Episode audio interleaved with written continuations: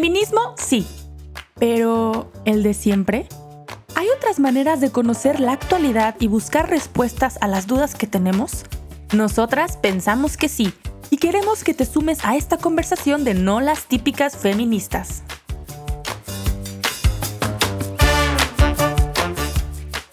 Hola, ¿cómo están? Pues nosotros estamos emocionadas, eh, como con sentimiento un poco yo de nostalgia, eh, de gratitud, con muchos, pues sí, con mucha ilusión, pero también con un camino recorrido en esta temporada, porque hoy es nuestro capítulo final de esta tercera temporada. Tenemos mucho que agradecer, muchas personas muy valiosas que estuvieron acompañando este recorrido.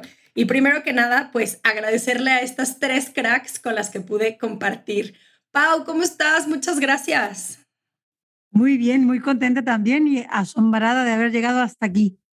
Gracias, sí, asombradas tal cual. Mi Cris, ¿cómo vas? Hola, hola, pues muy contenta, también muy agradecida. Yo creo que la palabra es agradecida por el don que ha sido, por aprender tanto. La verdad es que todavía me sigo sintiendo en aprendizaje, pero muy agradecida con todas. ¿Y mi Fati? La verdad, también muy contenta. Creo que la gratitud es, eh, es un sentimiento compartido entre todas. Em, específicamente en mi caso, pues justo el, el pasar de haber sido parte de la audiencia de este podcast, ahora estar del otro lado con el micrófono, em, pues sí ha sido una experiencia muy, muy enriquecedora y que me ha dejado mucho, sí. Y que creo que ha sido un regalo también tenerlas por aquí, porque pues es seguir alimentando este proyecto que es un proyecto común, ¿no? Y en el que definitivamente pues tanto Chris como, como Fati y bueno, Pau desde el principio de, de este proyecto, pues cada una vamos poniendo no nada más lo que sabemos, sino también un poco lo que va pasando por el corazón. Y bueno, pues en este capítulo lo que queremos hacer es retomar un poquito algunos de los elementos que fuimos platicando, eh, compartir con ustedes algunas otras inquietudes que traemos y pues sobre todo pues agradecerles por haber llegado hasta aquí, por escuchar este contenido y sobre todo pues pedirle a Dios que eh, de, de, una o de otra manera este sea un instrumento para pues poder llegar a corazones que necesitan escuchar algo.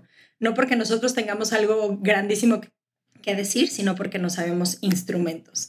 Pero bueno, quisiera empezar primero, amigas mías, preguntándoles dentro de todas las cosas, porque sé que hay muchísimas cosas muy valiosas, pero dentro de todas las cosas valiosas y de este recorrido que fueron casi tres meses y medio, este, ¿qué, qué cosas o, como que cuáles son los mayores regalos que alcanzan a identificar dentro de los capítulos que pudimos grabar? Sé que es difícil escoger uno, pero a ver, ¿qué piensan? Fíjate, yo me quedo, yo me quedo con una constante Em, que me da mucha, mucha paz ¿no? a futuro, que es que creo que, que, el talento que el Señor nos da es el interés y la inquietud. ¿no? Entonces, que estos caminos no se, no sé, vamos sobre hombros de gigantes y que qué bonito que uno llega hasta donde llega, ¿no? Y yo creo que entre más vivimos todas nos reconocemos más limitadas, pero que la limitación te desarrolla el asombro. Y dices, qué increíble que esa otra persona si ha llegado hasta allá, ha podido sumar fuerzas y tal, ¿no? Entonces, que a quien nos escuche, si siente, ¿no? Que, mm, que a veces el mal espíritu le tiente diciendo, ay, no he hecho todo lo que esta otra gente sí hizo y mira y voluntarios y suben y bajan. Dices, si tú tienes interés por escuchar a esas personas, por darles un rato de tu tiempo y tu atención, por preguntarles con sincero interés, eso ya es mucho, ¿no? Yo creo que también, no sé, da mucha ilusión escuchar a esta gente que generosamente ha compartido con nosotros su tiempo en el podcast y saber que lo que les ofrecemos es mucho respeto, escucha y asombro. Entonces, redescubrir esto como un, talento que poner en juego. Creo que regalos ha habido muchos, eh, muchos, muchos en, este, en esta temporada. Em, para mí creo que uno de los más grandes ha sido el, el tema de la maternidad, o sea, no porque yo sea mamá ahorita, pero el reflexionar eh, y el tener el, el regalo de platicar con tantas mujeres respecto a la maternidad, o sea, desde cómo, cómo la entiendo yo, desde cómo la estoy viendo, ¿no? y en específico el mes de mayo, que hicimos como pues diferentes episodios que la abordaban, ¿no? Desde distintas aristas, pues me enriqueció muchísimo, la verdad. Incluso me dejó pensando después, que yo creo que vamos a ir profundizando en eso, ¿no? Como como en otras ideas que, a las que yo no les había puesto atención, o incluso decir, no manches, yo estaba idealizando muchísimo algunas cosas Eh, y, yo me consideraba como muy crítica, ¿no? Entonces, como que te abres los ojos y dices, ah, no manches, o sea, pues sí, lo que decía ahorita Pausa, no, pues no haremos de todo, no somos tan expertas a veces, este, pero tenemos mucho que aprender, ¿no? Y, y, eso que decían ahorita de la capacidad de asombro, creo que es importantísimo. Entonces, creo que sí me generó mucho asombro y también ese creo que ha sido uno de los principales regalos, ¿no? El, el platicar y el ver la maternidad con otros ojos. Pues yo, la verdad es que ayer escuché una canción muy bonita que dice algo así como de, ¿quién dijo que todo está perdido? Yo vengo a ofrecer mi corazón. Y siento que eso fue como el, el, la constante de, de esta, bueno, de todas las temporadas, pero particularmente esta, el hablar de estos temas como migración, como el abuso sexual infantil, como el dolor del corazón de, de, muchas mujeres, por ejemplo, con el tema de congelar los óvulos, con el tema de los eh, problemas de fertilidad. Y siento que esto es lo que viene a mostrar es esta cara de decir, hay muchas personas que en este mundo de crisis estamos ofreciendo un corazón, o sea, no e, es, si hay un mundo en crisis, sí, muchas malas noticias, muchos problemas, muchas dificultades, pero hay mucha gente que está construyendo en el silencio, en el día a día, en sus aportaciones, en lo que hace, que a lo mejor no hace tanto ruido, pero que ahí está trabajando.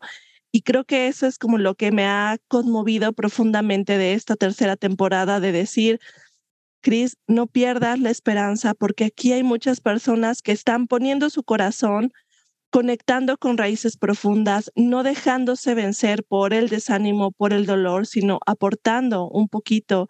Y entonces es con ese ánimo renovado de decir es, no estamos solos, no caminamos solos, sino lo que vamos viendo de los testimonios, ¿no? Por ejemplo, también recuerdo, por ejemplo, del tema de las adicciones con el testimonio de Nirvana, de decir, también hay personas que están luchando con sus propias heridas en la soledad, cargando muchas veces en silencio durante mucho tiempo y que después ese dolor lo convierten en, en amor, en, en reconstrucción, en paz.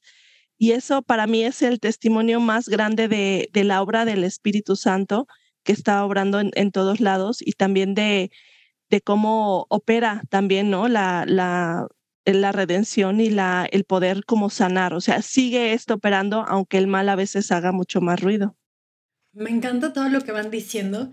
Y creo que desde que empecé a pensar en estas respuestas, una palabra que constantemente ha venido mucho a mi corazón y que de hecho, pues bueno, también en mi vida, es el tema de la vulnerabilidad, ¿no? Y creo que este, esta temporada en especial ha sido un regalo en ese sentido en el toparme con mi propia vulnerabilidad, pero también agradecer muchísimo que otras personas abran su corazón con una vulnerabilidad, una generosidad y una apertura impresionante, ¿no? No es fácil hablar de las propias historias, no es fácil abrir las heridas, pero cuánta luz puede pasar por ahí, tanto para sanar a uno mismo como para poder compartir un poco de nuestro amor con otros y que incluso a lo mejor ahí alguno pueda encontrar alguna, pues sí, algún destello de luz para su propia vida y algo así me dijiste tú, mi Cris, en algún momento y te lo agradezco muchísimo y lo creo que muy real, ¿no? Y creo que ha sido algo que he constatado mucho en esta, en esta temporada, específicamente con los temas de los, de los testimonios, pero también por los temas tan duros que hemos tocado, ¿no? Aunque no haya venido como tal una víctima de abuso sexual infantil, pues sí entendemos que es una realidad que duele mucho, ¿no? Y te permite empatizar con la vulnerabilidad, con el dolor y con la realidad de la vida humana que deja mucho y que tiene mucho que presentarnos para abrazar nuestras propias historias, pero sobre todo también para ser como mucho más empáticos y mucho más cuidadosos nuestro acercamiento a otras personas, ¿no? Que creo que eso, pues bueno, ha sido un gran regalo. Por otro lado, también creo que sigo caminando en mi conversión del fariseísmo. Esta temporada siguió interpelando mucho mi corazón para salir de ideas como prehechas, cerradas, como muy este, duras y tratar de no dejar la verdad, porque creo que eso nunca es el camino, pero sí entender que hay muchas realidades mucho más complejas de lo que se veía, ¿no? Y mucho más amplias de lo que a lo mejor yo estaba viendo. Y que como desde el primer, bueno, desde la primera temporada, Pau nos recordaba esto que el papá dice, ¿no? Que la verdad es una, pero es poliédrica y en la medida en la que no seamos como tan rígidos podemos abarcarla más. Y creo que eso también ha sido para mí en varios temas esta temporada. Y bueno, eh, otro, yo era solo un regalo, ya me aventé tres, perdónenme. Pero creo que el hecho de haber podido tener caballeros en esta temporada y específicamente dos grandes capítulos con José Medina y con Luis Diego, que creo que también mm, a mí por lo menos, y voy a darle como ya este brinco a la siguiente parte de cuáles ideas me quedo reflexionando, pues, eh, o sea, con esos capítulos creo que me quedo reflexionando el cómo también en cuanto a los temas de los feminismos, podemos encontrar esa complementariedad y podemos encontrar esa riqueza de caminarlos juntos, ¿no? El creer que un varón no tiene nada que decir al respecto de un tema de mujeres, creo que es muy corto y que nos estamos perdiendo de mucha riqueza. Y para mí, escuchar a estos dos caballeros con esa apertura, con, esa, con su propia personalidad, pero también pues con las grandes ideas que nos compartían y con el trabajo que cada uno está haciendo desde donde está y también con este esfuerzo por construir de cara a mejorar como hombres, pero también para darle mucho más lugar y para defender la dignidad de las mujeres en donde están, se me hizo como muy rico. ¿Ustedes eh, qué ideas se quedaron como reflexionando? Pues bueno, yo creo que, por ejemplo, a mí algo que, que me cimbró mucho fue el tema de la crisis de la masculinidad en la iglesia, que se habló con Luis Diego, porque justamente es algo que como que con eso, ponerse esos lentes y volteas a ver y volteas a ver los grupos y como, o sea, el corazón sufriente de muchas mujeres y de muchos hombres, como en esta crisis de, de qué está pasando con, con los hombres y con las mujeres también, pero específicamente como en el tema de la iglesia, ¿qué está, qué, ¿cómo fue este proceso de pasar de una iglesia con una presencia tan fuerte de los hombres ahora en la parte como de los laicos, los apostolados, se ve una carencia y además se percibe en el corazón, y subrayo ese percibir porque hay que entenderlo también que puede ser una percepción, se percibe pues una, una incomprensión y una total distancia con los hombres, ¿no? En, muchos temas. Entonces, eso para mí se me queda como una, algo que tenemos que estudiar y que profundizar todavía mucho más, porque es algo profundo.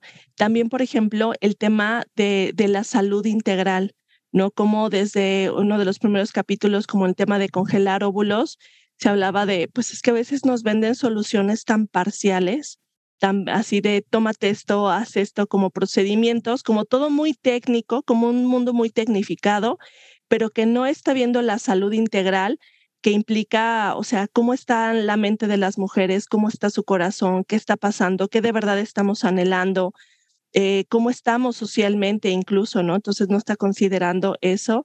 Y también, por ejemplo, en el tema de eh, que fue uno de los también eh, capítulos eh, muy escuchados con Clara Cueva sobre el tema de las expectativas y las bodas, pues también pensaba en esta carencia en la educación afectiva, ¿no? En esta, como, pues sí, en, un mundo que se habla mucho de los derechos sexuales y reproductivos, no se, no, no se habla, cada vez se habla menos de la educación afectiva o del tema de la afectividad o el corazón por miedo a a, pues, a que sea solamente una visión o se imponga una visión, pero como esta parte que se está dejando de lado y que en el fondo es algo que nos inquieta, nos duele, pero que tememos preguntar y que no, nos, no se nos está educando en esto, pues bueno, también eso creo que ahí dejó su semillita. Cris, me encanta, me encanta y me resuena mucho de lo que dices. Eh, yo me queda, sumaría, porque si no repetiría lo mismo, decir por dos y ya, lo que sigue. ¿no?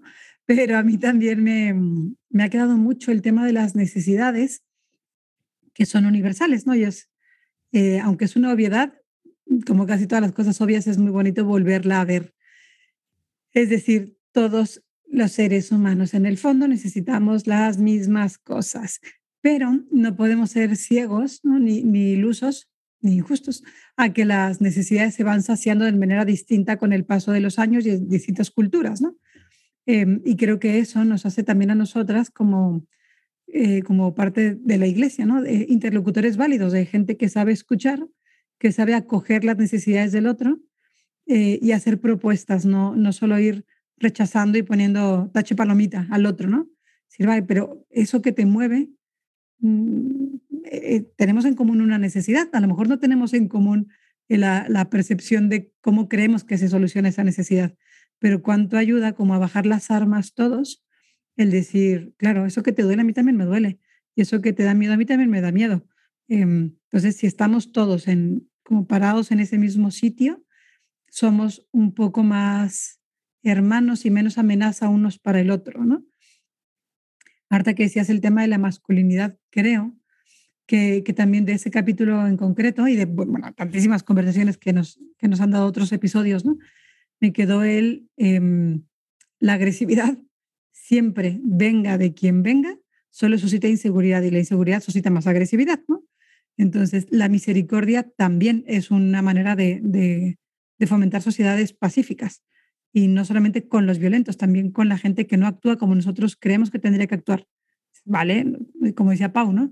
No, no, no somos, no sé, esperemos, ¿no? Ojalá que no, eh, mediocres con la verdad o, laxos, ¿no? O, cobardes, pero, pero si somos gente como de luces más largas y decir, va, esto es un camino, que la gente no haya tomado la misma salida que yo tomé no quiere decir que nunca la va a tomar, ni que la mía era la única.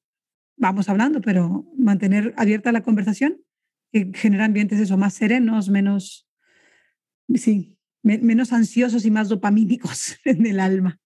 Amé eso de menos ansiosos y más dopamínicos. Fati. Me encantó, me encantó. Este, pues creo que coincido también. Y, y yo agregaría en esta, pues digo, siguiendo con lo que, con lo que decías, Pau, ahorita, de decir, bueno, mantener la conversación abierta. Y, y creo que no solo la conversación, sino el corazón. El corazón y, la mente y los oídos abiertos. Em, no sé, me, dejó pensando mucho desde el primer episodio con, con lo del tema de, congelar los óvulos y que ya después lo vinculé muchísimo también con el de las bodas, con el de la maternidad. Les digo que para mí esa fue como una línea importante en, este, en esta temporada. Em, pues en el pensar justo lo que decías ahorita, Cris, ¿no? En, en los distintos anhelos que hay en el corazón, ¿no? En las diferentes heridas, en las diferentes ilusiones, en las diferentes, o sea, como que creo que cuando, o más bien como si no, si no abrimos, abrimos la mirada, los oídos, el corazón, nos perdemos de muchas historias, ¿no? Y estamos viendo las situaciones, las soluciones, las problemáticas desde una sola perspectiva em, y dejamos de lado a muchas personas que entiendo pues que no, pues no sé, no sé, es imposible, ¿no? Como abarcar todas las visiones y todas las historias y tal, ¿no? Pero, pero sí reconocer esa diversidad em, creo que enriquece mucho el diálogo, ¿no? Y que, me dejó pensando eso mucho en, bueno, ¿cómo estoy viendo yo esta situación? ¿Cómo la estamos platicando ahorita? Em, pero pues, ¿cuáles son las historias que hay detrás? ¿no? Me tocó mucho este, en esta temporada Siempre quiero decir semestre, pero como que traigo el chip de, de las clases y no, no fue un semestre, bueno, más o menos. Pero bueno, en esta temporada, em, pues que eran temas eh, en los que yo, pues como que no tenía mucha experiencia en el sentido de decir, bueno, yo nunca me había planteado el, el congelar uno mis óvulos, ¿no? O el casarme. Eh, bueno, o sea, sí, pero, pero no, digamos, no es mi caso, no me había casado todavía. Eh, o no me he casado todavía, o no he sido mamá, ¿no? Pero, pero el reflexionar y, platicar con personas que han vivido muchas cosas, ¿no? Y que lo están viendo desde, desde otras áreas, pero, pero bueno, una, una idea en la que me quedé reflexionando es justo pues esa, ¿no? O sea, ¿qué otras historias hay detrás que yo no estoy viendo ahorita, eh, pero que también es importante considerar? ¿Qué ideas más poderosas? Aparte, me encanta porque creo que en esta variedad de personalidades y de historias que también hay aquí entre nosotras cuatro, pues es bien interesante ver cómo a cada quien nos van cayendo incluso los mismos capítulos desde distintas formas. Y eso también me da muchísima ilusión porque creo que es como parte de la realidad humana, ¿no? O sea, cada quien está tiene su propia historia, su propia, sus propias, pues sí, su propio camino, su propia realidad y también las propias inquietudes del corazón. Y el pensar que, o sea, varios de estos capítulos, por no decir todos, con su riqueza pueden ir interpelando a cada corazón de una manera distinta, también me da muchísima ilusión. Y creo que también es como para seguir compartiendo, para seguir, eh, pues sí, ojalá algunos nos pudieran también ir compartiendo sus reflexiones, porque creo que enriquece mucho, ¿no? Como desde el mismo tema puede haber tantos, tantos puntos de vista, tanta riqueza, tanta realidad desde la propia eh, este, historia.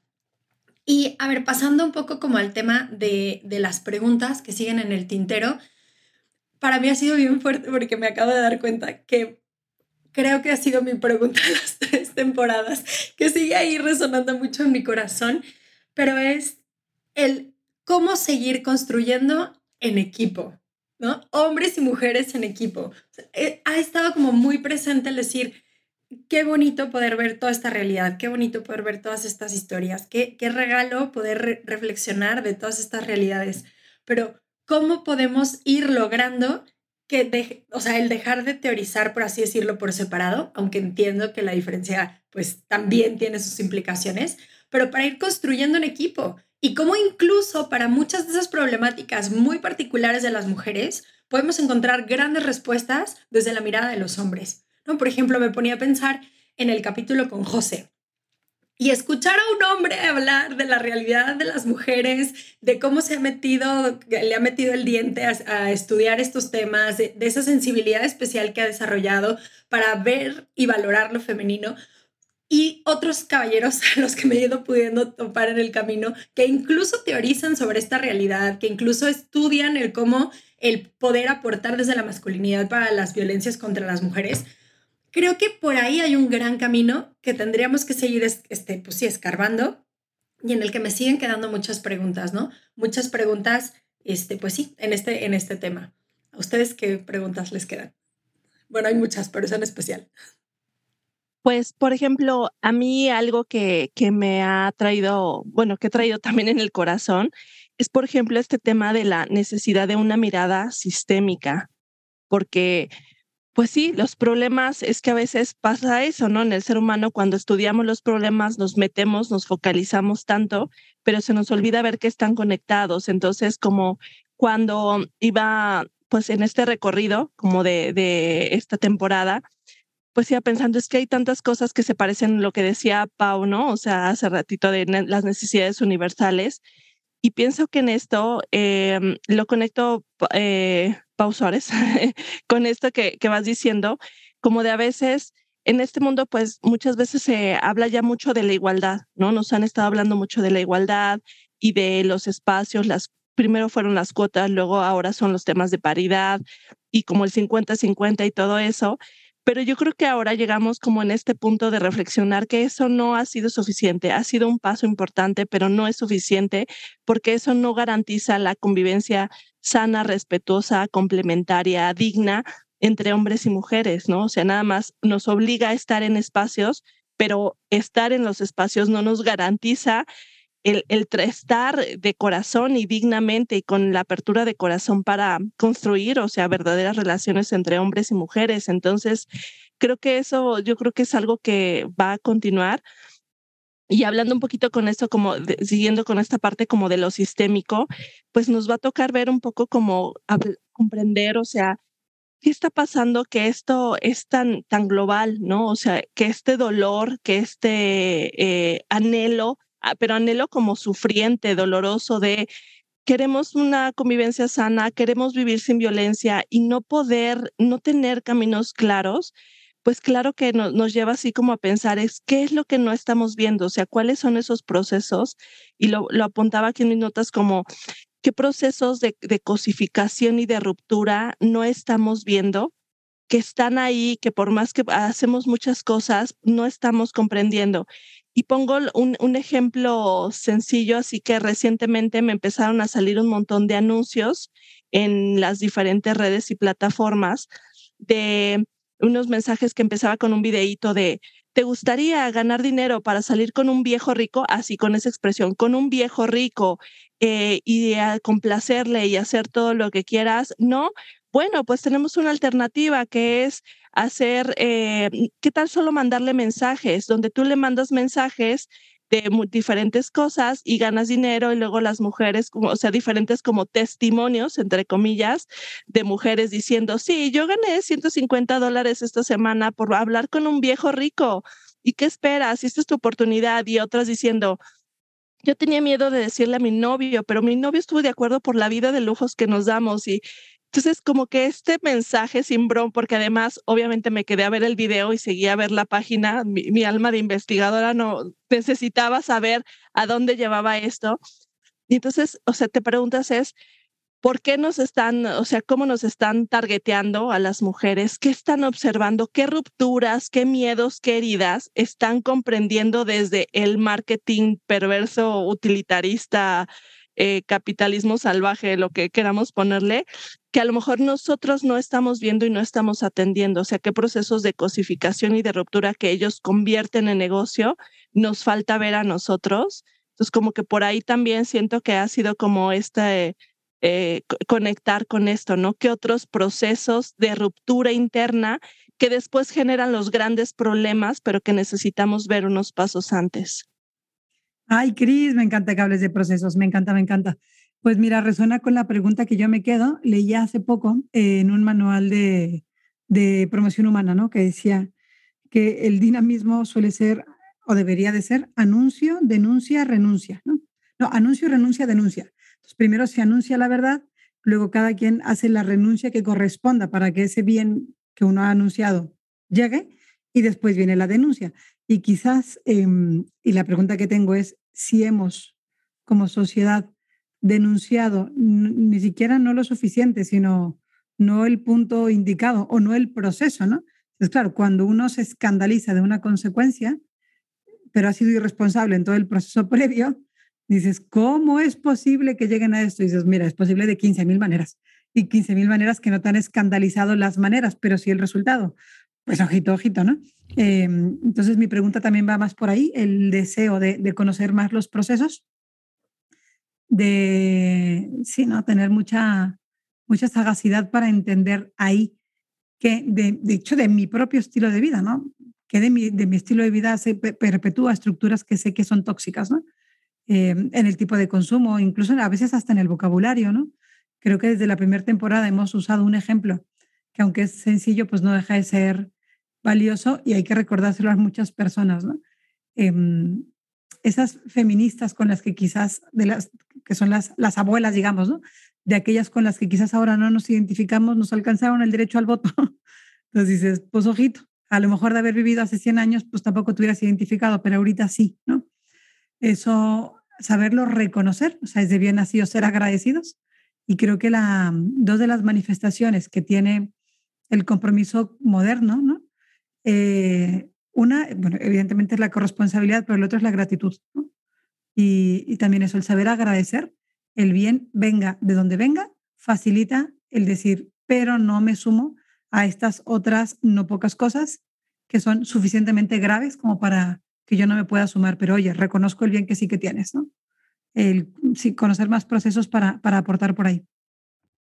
La verdad es que yo tengo demasiadas preguntas.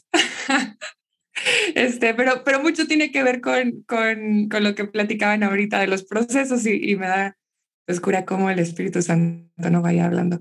Este, porque una reflexión que yo em, me estuve haciendo en estos últimos pues, meses em, es que a veces vivimos como con, con esta ansiedad de tener una respuesta, ¿no? Una respuesta definida, contundente y, definitiva, ¿no? Y que muchas veces, este, pues no, uno no tenemos este, toda la información, ¿no? creo que en eso coincidimos todas con esta, este, pues espíritu de investigación y así, ¿no? Más ñoño, em, pero, pero ñoño. este, em, entonces como que estás buscando información por todos lados, ¿no? Y de pronto te sientes como como overwhelmed, ¿no? Eh, de, tanta, de tanta información, de tantas historias, de, de tantas perspectivas, de tanta cosa. Em, y entonces, este, bueno, para mí, digamos, como que eh, la ansiedad era no tener respuestas, ¿no? Y fue como ir entendiendo que, que no necesitamos tener todas las respuestas, ¿no? Que, esas respuestas se van construyendo y, justo lo, lo, vinculo con esto de los procesos porque era como, bueno, es que pues estoy como, estoy escuchando tantas historias tan diversas, estoy em, estudiando más sobre ciertos temas, estoy no sé qué, Em, y entonces van surgiendo muchas preguntas a las que no, no necesariamente tengo, tengo respuestas todavía. Eh, y que no significa que entonces es como, ah, bueno, pues no la puedo responder, entonces, chau, bye, ¿no? Este, no, sino que se van quedando este, por ahí y tener la paz de decir, bueno, confío en que poco a poco en el camino, con ese corazón abierto, con esos oídos abiertos y tal, em, con un espíritu crítico, pero pues sí, vamos a ir construyendo respuestas. Tenía, tengo un amigo que en algún momento me decía que Fátima, estoy hablando un borrador, ¿no? Él, él, es escritor y me pareció como muy pertinente esa expresión. Entonces, bueno, como pues el reconocer, el reconocer eso, que, que sí puede haber muchas preguntas, no ahondaré ahorita en todas, pero, pero que no, no necesitamos tener todas las respuestas ahorita ya, ¿no? Es como, acá ah, termino de hablar de cierto tema, entonces yo qué opino al respecto, ¿no? Y cuál es mi postura, y ahí me tengo que quedar. Es como, no, bueno, se puede ir construyendo poco a poco. Me encanta y las escucho y digo, creo que voy a tener que escuchar este capítulo como 20 veces para ir profundizando en lo que se está diciendo, porque creo que hay muchos elementos bien interesantes. Y bueno, yo me ponía a pensar, eh, o sea, cómo al final logramos de una u otra manera como abarcar muchas realidades de lo que es la mujer, ¿no? Eh, y podríamos entrar en un esquema antropológico de las cinco dimensiones, diga, las cinco aspectos, ¿no? Bio, psico, socio, afectivo y trascendental. Y en todos los campos quedó, quedó algo de reflexión. Y está, el, por ejemplo, en el tema del cuerpo, o sea, con Natalia también toda esta dinámica de la, de la, de la nutrición y cómo tenemos esa relación con la alimentación. Eh, pues obviamente todo el tema de la infertilidad o de, de, o sea, pues sí, de la realidad sexual de la mujer, el tema de la afectividad, este, pues bueno, con todos estos temas, por ejemplo, me encantó la explicación que diste, Cris, de, de las personas altamente sensibles en el capítulo de Nirvana. El tema de las relaciones, que en todos los capítulos definitivamente eso va siendo un hilo conductor. El tema más de teoría, más de reflexión, más de, oye, a ver qué está pasando. En ese, en esa, en ese campo de, de más eh, reflexión, amé este nuevo, esta nueva dinámica de los libros con Pau, porque definitivamente si a alguien le gustan los libros, una vez más, por favor vayan a seguirla, porque tiene muchas reflexiones muy interesantes de libros muy crack. Pau Núñez, no Suárez, la Pau Suárez es re mala para leer. Y, este, y también esta parte como de, de, de todos tenemos un deseo, no nada más necesidades, sino también un deseo común, que es un deseo de trascendencia y de plenitud con el nombre que cada quien le ponga, con la línea que cada quien vaya reconociendo en su vida, pero todos tenemos ese anhelo, ¿no? Y me llama mucho la atención, ya de, cara a como, a para dónde creo que van un poco los feminismos, aunque no tengo tanto, pues sí, tanto conocimiento de esa realidad, pero me ha llamado mucho la atención toparme con dos posibilidades, ¿no?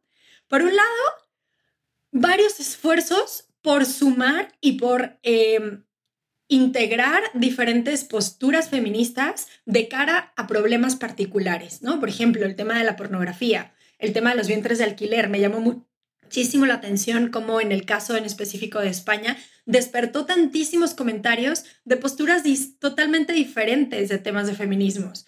Pero así como lo he visto y me ha llamado mucho la atención para bien el ver estos esfuerzos por sumar para atender una necesidad o una problemática muy particular, sí también sigo viendo, como llamas a nivel de teoría, con este afán como de la, este, o sea, identificar los varios elementos de violencia y de, vulnerabilidad y de, este, discriminación a la mujer, ¿no? O sea, estos temas multifactoriales, la interseccionalidad, como que también creo que se sigue promoviendo una polarización muy fuerte al querer como especificar demasiado un tema particular de violencia contra las mujeres en un grupo concreto de mujeres que incluso va caminando hacia generar tensiones con otras mujeres, ¿no? Entonces, me llama mucho la atención estas dos dinámicas y ojalá lográramos seguir dando pasos para seguir construyendo juntas y para seguir teniendo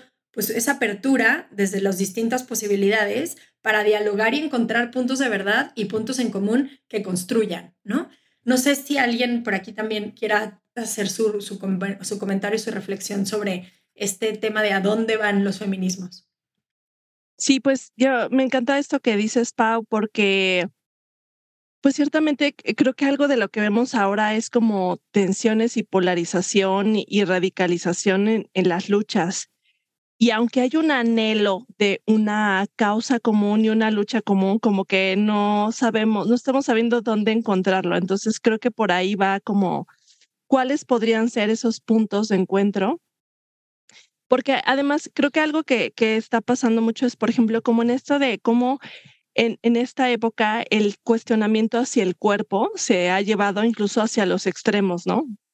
O sea, como que en esta eh, idea tan interesante de hablar de la construcción social, de cómo impacta lo social y lo cultural en lo humano, ahora se ha llevado al extremo en muchos lados a, a, pensar al cuerpo como algo, un dato vacío, ¿no? Que no aporta, que no tiene una relevancia en la vida de las personas y esto pues nos abre, nos ha llevado también a cruzar muchos límites, como en el tema ahora con todas las tecnologías, las teorías, los procedimientos médicos, como de si el cuerpo no importa tanto, pues entonces hazle y modifícalo y como si fuera plastilina, ¿no? Pleido.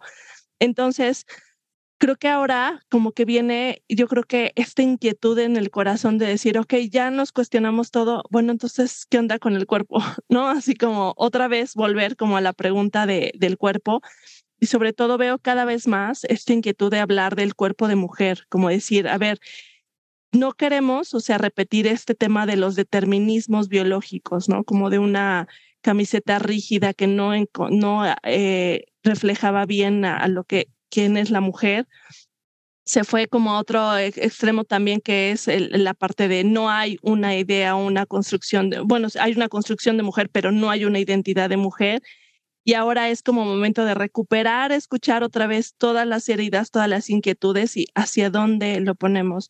Y esto lo conecto con un segundo punto que yo veo muchas veces en mi trabajo, en lo que hago de investigación, de activismo, de estos temas que los diagnósticos que tenemos sobre por qué hay violencia, por qué hay estructuras eh, violentas y perversas hacia la mujer, se quedan ya muy cortos. O sea, a veces esta idea ya, por ejemplo, de, de decir patriarcado, se dio algunas luces, pero ya no, no, ya no nos da como más hacia dónde caminar, pero otras teorías tampoco. Entonces, es, es un poco como caminar en una especie de orfandad eh, intelectual donde nos toca a lo mejor repensar, y lo conecto con uno de los capítulos que era también con esto de mirar el mundo con ojos femeninos, a lo mejor, o sea, volver un poco a volvernos un poco más filósofos, filósofas de decir, necesitamos nuevas claves para leer el mundo, o sea, cuáles son esos nuevos conceptos, así como en la historia de la teoría feminista, lo que aportaron también, aparte de lucha, son teoría, es teoría, pues a lo mejor necesitamos así otra vez, ¿no? Como reconectar con esto de decir de vamos a ponernos filósofas porque necesitamos nuevas claves que no se peleen con la historia, con el pasado, que recopilen esto que ha sido la historia de la lucha de las mujeres, las inquietudes, las diferentes posturas, pero sí que aporten nuevas luces para interpretar e, y entender el mundo, porque yo lo veo, por ejemplo, con el tema de la violencia grave, de los feminicidios, de la violencia sexual, que es hay mucha teoría, pero en realidad muy pocas herramientas sobre qué resuelve el problema, qué hace que en las sociedades deje de haber violencia sexual o violencia feminicida.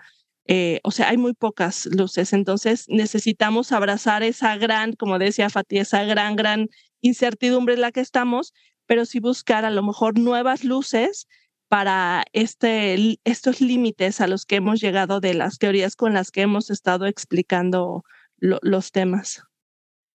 Yo no sé hacia dónde va el feminismo. Me encantaría que fuera hacia su desaparición total, porque llegar a ser innecesario, ¿sabes? Y porque el humanismo responda, ¿no?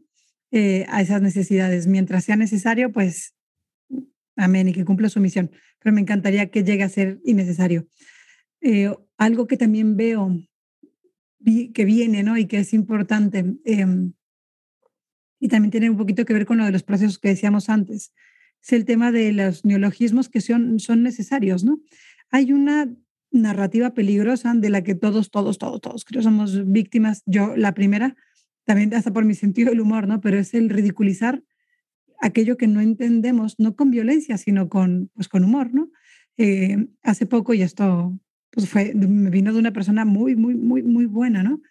Me pasó un, de estos memes, típica broma, em, con, con, el tema ya bastante viejo, pero de la culpa no era mía ni dónde estaba ni dónde vestía. Entonces sé que me lo enviaba en buen plan y sé que había, como hay confianza, le decía a esta persona, persona, pero el tema te da risa, o sea, no me quería reaccionar, sino no, no me quería poner woke. Entonces entiendo por qué me lo pasas, porque entiendo la parodia, pero tú y yo conocemos personas que la culpa no era suya ni dónde estaba ni dónde vestía. Mm, y de verdad no quería incomodar a esta persona, pero sí quería abrir ese tema, el decir, oye, nos hemos reído mucho de cosas muy serias, muy, muy serias, ¿no? Eh, cualquiera de nosotras, ¿no? Hace, mm, si, si nosotras más estuviéramos en una conversación hace 20, 30, 40 años, nos hubiéramos reído de cosas que ahora mismo nos parecen no digo políticamente incorrectas, nos parecerían inhumanas, ¿no? O sea, inhumano referirse así a muchas personas que sufren, ¿no?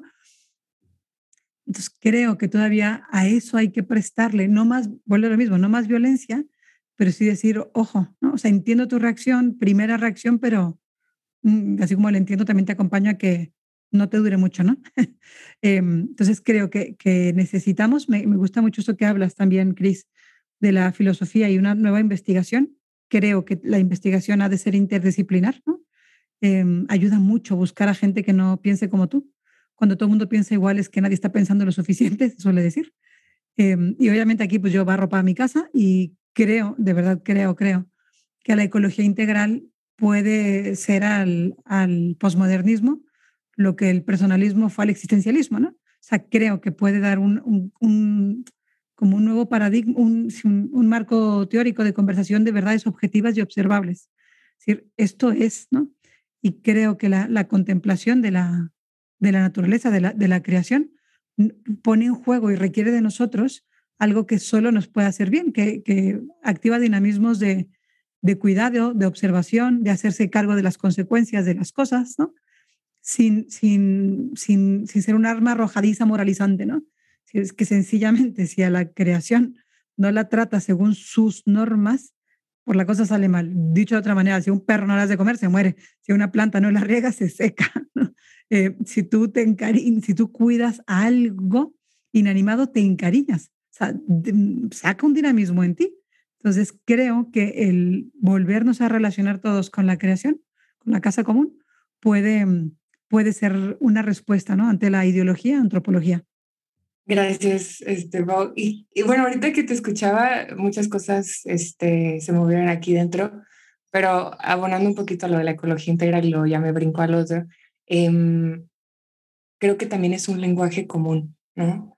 O sea, aunque sí me he encontrado con personas que tal vez no lo comparten tanto, pero ahora que decías lo de, pues si todos pensamos igual, entonces nadie piensa lo suficiente, ¿no? Y la riqueza de, de, de abrirnos al diálogo, Em, creo que ese es un punto común, ¿no? Es un punto de encuentro, la naturaleza. Y que, em, pues, de profeses las creencias que profeses, ¿no? Este, o las posturas políticas o tal, de pronto la, la naturaleza tiene, tiene esa riqueza o, tenemos más posibilidades de encuentro ahí que, que, que de desencuentro, ¿no? Y bueno, ya nada más este, abonando a eso, a, dónde van los feminismos, pues en realidad yo tampoco sé. yo, yo no sé mucho de, o sea, en general, o sea, en términos como globales, ¿no? Y los feminismos como, como teorías. Pero, pero algo de lo que sí puedo hablar es de, de mi experiencia aquí en lo local, ¿no?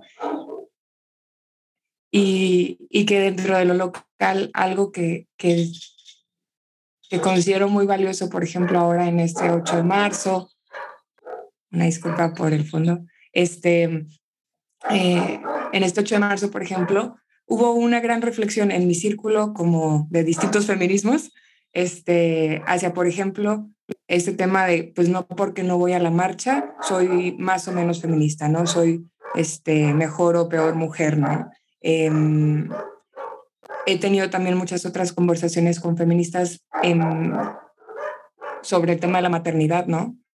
Y de cómo, pues dices, o sea, de pronto se nos había hecho como todo un discurso sobre, pues, una visión tal vez un poco más negativa de, la maternidad, pero dices, no manches, yo soy feminista y soy mamá, ¿no? Y, y aquí voy con mi, con mi bebé a la marcha también, ¿no? Entonces, como que han ido cambiando este, mm, ciertos paradigmas o dentro de este mismo diálogo no abierto, pues se ha ido también reflexionando en otras posibilidades, ¿no? Que tal vez, este, pues sí, como que necesitábamos profundizar, ¿no? Entonces, bueno, eso yo lo rescato durante este año, es algo que, que he ido viendo poco a poco, o sea, que dentro de la diversidad y el mundo de, de los feminismos se han abierto diálogos, ¿no? También hay quienes este, se han polarizado muchísimo más, eh, pero creo que se han abierto muchos diálogos.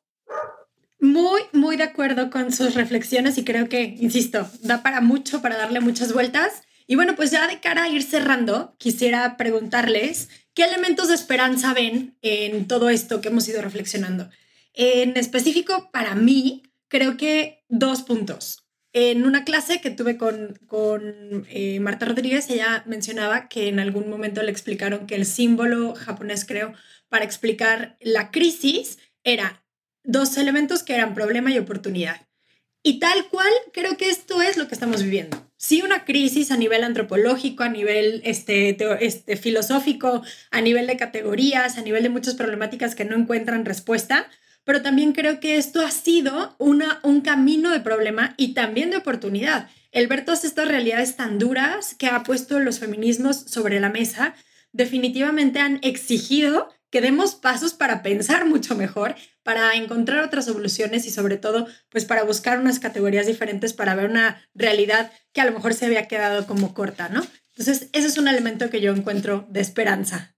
Pues también eh, en esto que dices, todo me encanta, siempre me sorprende el Espíritu Santo que va conectando, porque justo yo también estaba pensando en esto de, yo le llamaba rupturas, ¿no? Como todas estas grietas, o sea, pues eh, obviamente como seres humanos no queremos pasar por crisis y problemas, pero la verdad es que la, las crisis y los problemas y el estamparnos genera muchos frutos en el ser humano.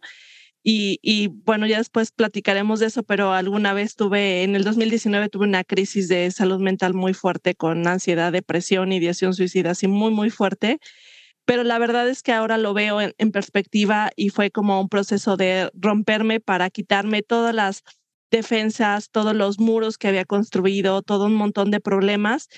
Y pienso que, que necesitamos, o sea, que una parte de esperanza es que la ruptura es buena porque nos ayuda. Esta, estas crisis sociales, estas crisis sociales eh, incrementadas, ¿no? Como de lo de la migración o el abuso sexual que hemos hablado en los capítulos, pues nos van hablando de, de sí, o sea, algo que no ha funcionado, pero también nos abre a todas las posibilidades de que qué bueno que estamos llegando a ese punto donde estamos eh, descubriendo pues salidas falsas, cosas que no están funcionando, que nos estamos cuestionando, porque eso es lo que necesitamos, o sea, este proceso donde todos entremos en crisis, pero en esa crisis pues podamos eh, encontrar nuevas posibilidades, despertar nuestra creatividad, dicen, o sea, que la necesidad es la madre de la creatividad, ¿no? Alguna vez escuché esa frase, entonces, pues qué, qué bueno que tengamos esas posibilidades, o sea, este mundo de, ruptura también es un mundo de creatividad y de posibilidades. Fíjate, hace también un tiempo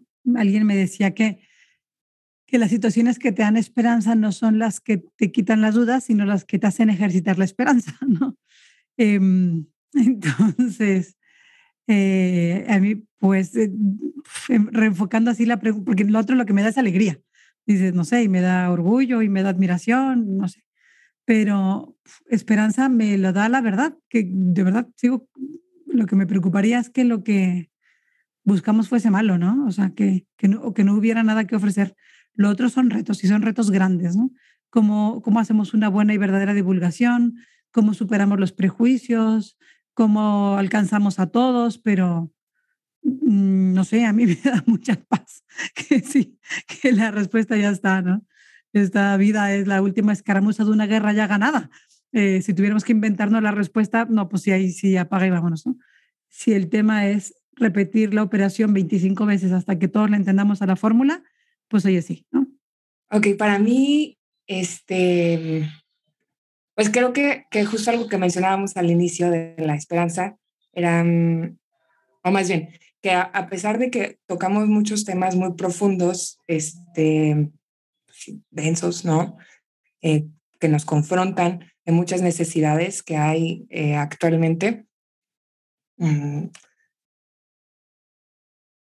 A mí el, el platicar con todas estas personas me llenaba de esperanza, ¿no? O sea, bueno, me llenó de, de, esperanza al terminar cada uno de los capítulos y el ver a gente tan comprometida con proponer no la solución a todos los problemas del mundo, que creo que eso es un poco, es otro problema, ¿no? el, idealizar lo que, lo que queremos hacer y, y este como, eh, como rol de, de salvadores y que no nos toca, ¿no?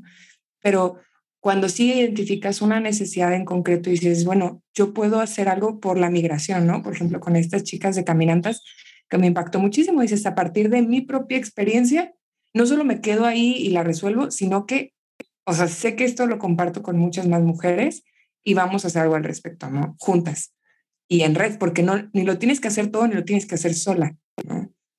O sea, entonces, eso me llenó a mí mucho de, de esperanza el platicar, por ejemplo, también este, sobre, sobre la maternidad por adopción, por ejemplo, ¿no? Incluso el tema de la infertilidad, o sea, el decir, esa es una realidad que está ahí, ¿no? Está ahí, está todo el tiempo, el abuso sexual infantil, eh, de las adicciones, o sea, dices, son realidades que están aquí, las tengo a un lado o las estoy viviendo yo, ¿no?